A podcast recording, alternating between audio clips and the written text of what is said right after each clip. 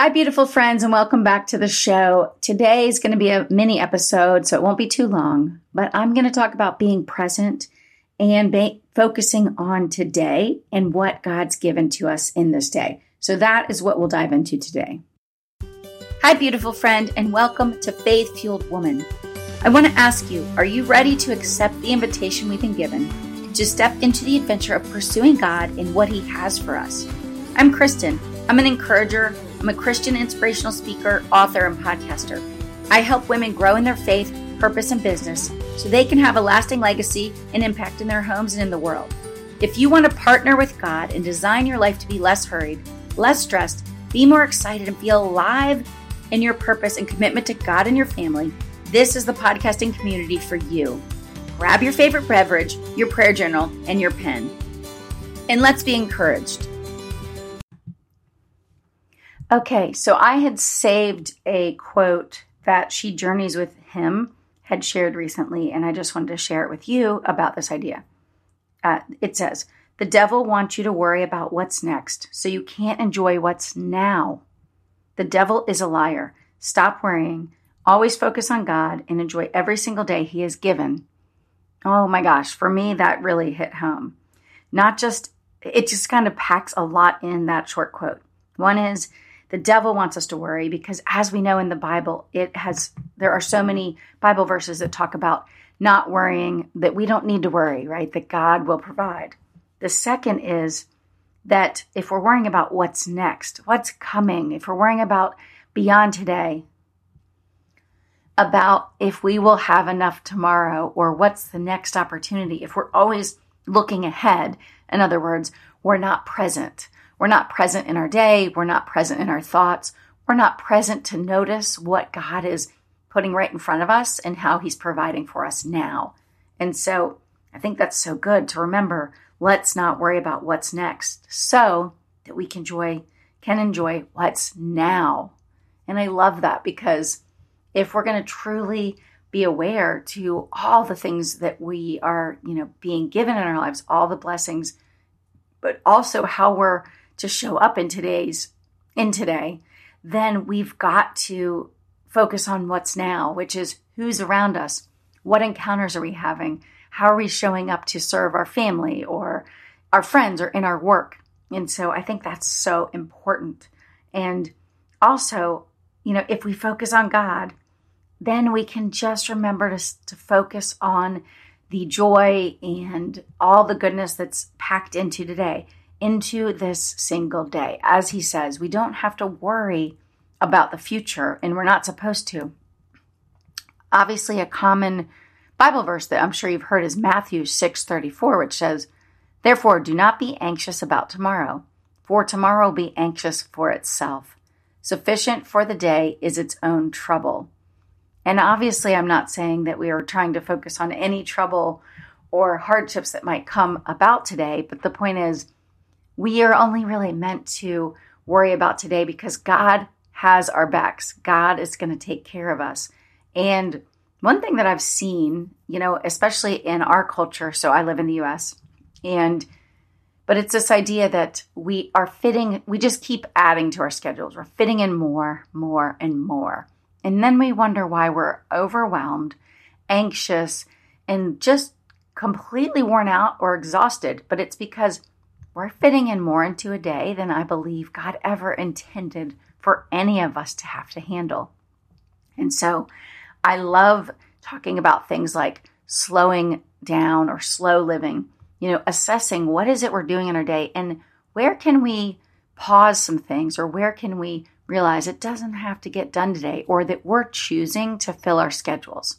We might tell ourselves something different, but the truth is, most things that are on our schedules, we've allowed to get on our schedules.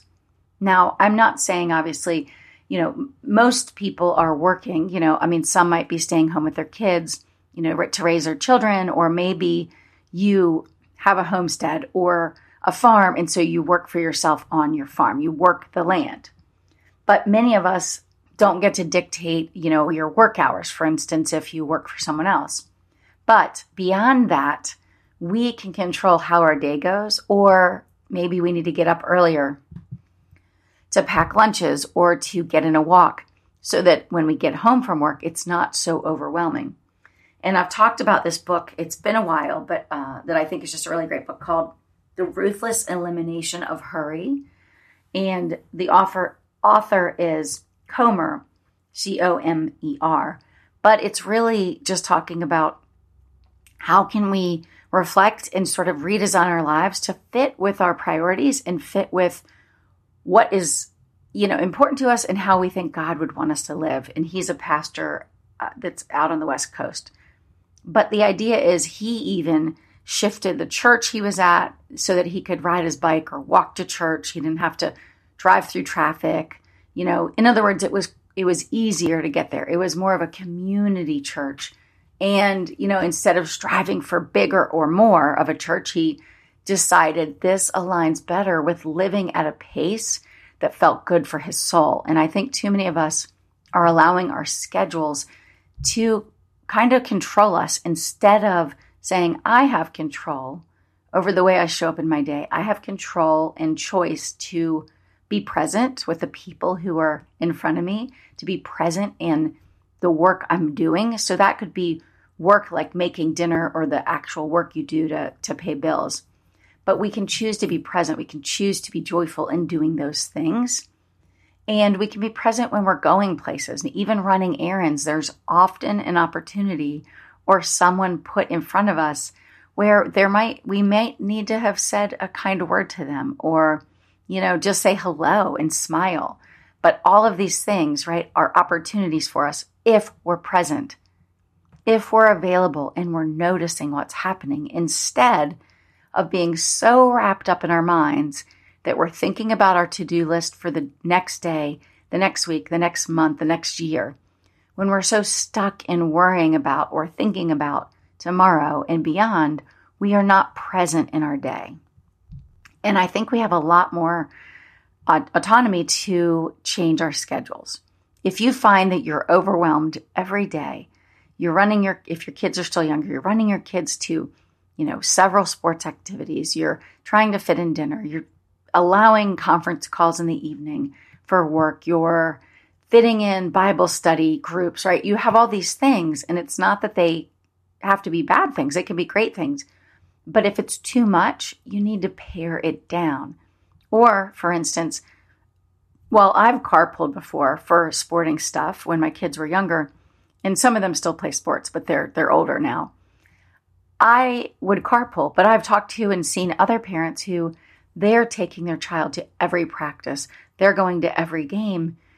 And while that's great, sometimes it's not realistic, right, for you to get everything else done. And so we've got to find people on the team, people in our communities that can help us. We can share the load, share the responsibility, right? Make a carpool rotation or something like that. And some of you are doing that, of course. Many of you are probably doing that. But there might be something else in your life. Maybe there's something you're continuing to do, whether it's volunteering or something at your church or it's something that you're doing in your home and you're exhausted from it. Well, sometimes it's time to pause or it's maybe the season isn't right for you to continue to do that if it's wearing you out to the bone. So we do need to reassess our schedules regularly and really uh, kind of list out like what things are serving you, what things are life giving, what things are, you know, there's no choice but to do them because they're that important to you, right? They're that important to you uh, for kind of what your priorities are. But there are other things that you might be able to say no to for now, and you probably should. I remember when I was, my kids were in elementary school, every year the PTA would ask me to take a position. And most years I'd say no, thank you, or no, thank you to what they asked me to take. I didn't want one of the higher level roles, but I was happy to do, you know, coordinate room parents or coordinate things via email or do something that was very clearly defined and had limited time com- demands because my husband for gosh, I don't know, 15 or 17 years has coached, volunteer coached many sports teams. Several years he's most years he's had three sports teams, you know, in the spring and fall and then sometimes in the winter as well. So he's very busy volunteering, you know, in that area and so I always wanted to limit the hours I spent on volunteering as our kids were getting older so that I could be home with the other kids or I could be home and get dinner done or something like that. So that's one thing is assess your schedule, assess what you're allowing onto your calendar. And then the next thing is really ask yourself, are you focusing on God in this day and are you enjoying today? Are you enjoying today for all of the goodness it has, right? Today in my area, it's a beautiful sunny day. It's not scorching hot yet like it was yesterday. Yesterday was like, it felt like 111 degrees. I think it was 97 without humidity. But after I record this, I'm going to try to get in a long walk before I get moving into other things. Uh, and I'm going to just be so grateful to get that time to walk, get that time to think, maybe listen to a devotional or a podcast, but just being thankful throughout our day and being present, noticing the wind blowing, right? If it's it's blowing the trees, noticing all the beautiful flowers, the blue sky or the clouds moving through. But that's us being present. That's us, you know, just kind of noticing and enjoying today. And so really I just wanted to come on today and just give you a little reminder that sometimes we get so caught up in the busy we get so caught up in our routines, and we can also get so caught up in our emotions that we forget to just slow down, take a breath, assess the moment, assess the situation, and then recenter ourselves. You know, say a little prayer, you know, welcome God into our day. Maybe, you know, ask Him for the peace, the calmness to really uh, step into our day and fully appreciate it and enjoy it as best we can.